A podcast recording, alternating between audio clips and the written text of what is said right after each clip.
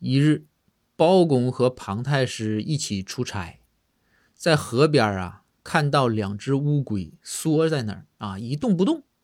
庞太师就问包公：“包黑子，你猜他俩干啥呢？”包公说道：“太师，他们明显是在比赛。”庞太师不解呀，问道：“这哥俩动都没动过，比什么赛呀？”包公说道。乌龟嘛，那就是比装死呗。